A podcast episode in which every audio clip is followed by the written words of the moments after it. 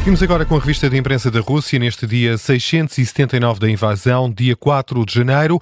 O Rui Casanova continua connosco e Rui, Vladimir Putin oferece cidadania aos estrangeiros que combaterem pela Rússia.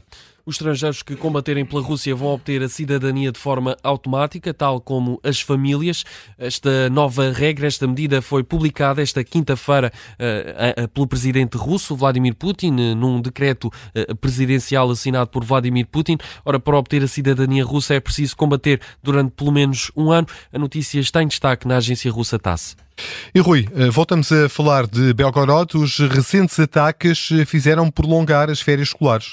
Sim, na região de Belgorod as férias escolares foram prolongadas até 19 de janeiro por causa uh, dos recentes ataques da Ucrânia a esta cidade russa. Temos falado disso mesmo nos últimos episódios de Guerra Traduzida aqui na Rádio Observador. Esta medida foi anunciada pelo governador de Belgorod. É uma notícia em destaque no jornal RBK. Só nas últimas 24 horas, de acordo com o governador de Belgorod, 20 casas e 6 apartamentos uh, uh, foram destruídos na sequência de ataques uh, das tropas ucranianas. nos últimos dias, também de acordo com as autoridades russas, 25 pessoas morreram e mais de 100 ficaram feridas nestes combates. O canal KP continua a dar destaque à troca de prisioneiros entre Rússia e Ucrânia. Sim, é uma notícia de ontem, mas que está continua hoje em destaque no canal KP. Rússia e a Ucrânia procederam ontem a uma troca de quase 500 prisioneiros de guerra na sequência de um acordo que foi mediado pelos Emirados Árabes Unidos. As autoridades ucranianas indicaram que 230 prisioneiros ucranianos regressaram a casa. Já o Ministério da Defesa da Rússia diz que 248 militares foram repatriados dos territórios controlados por Kiev. O canal KP divulgou hoje uma fotografia dos soldados russos num autocarro, sorridentes, felizes por regressarem a casa, é o que escreve este canal estatal russo. Adianta que estes militares que foram agora libertados uh, vão receber na Rússia, agora que vão regressar à Rússia, a assistência médica e psicológica necessária. Como dissemos, a notícia é de ontem, mas continua hoje em destaque no canal KP.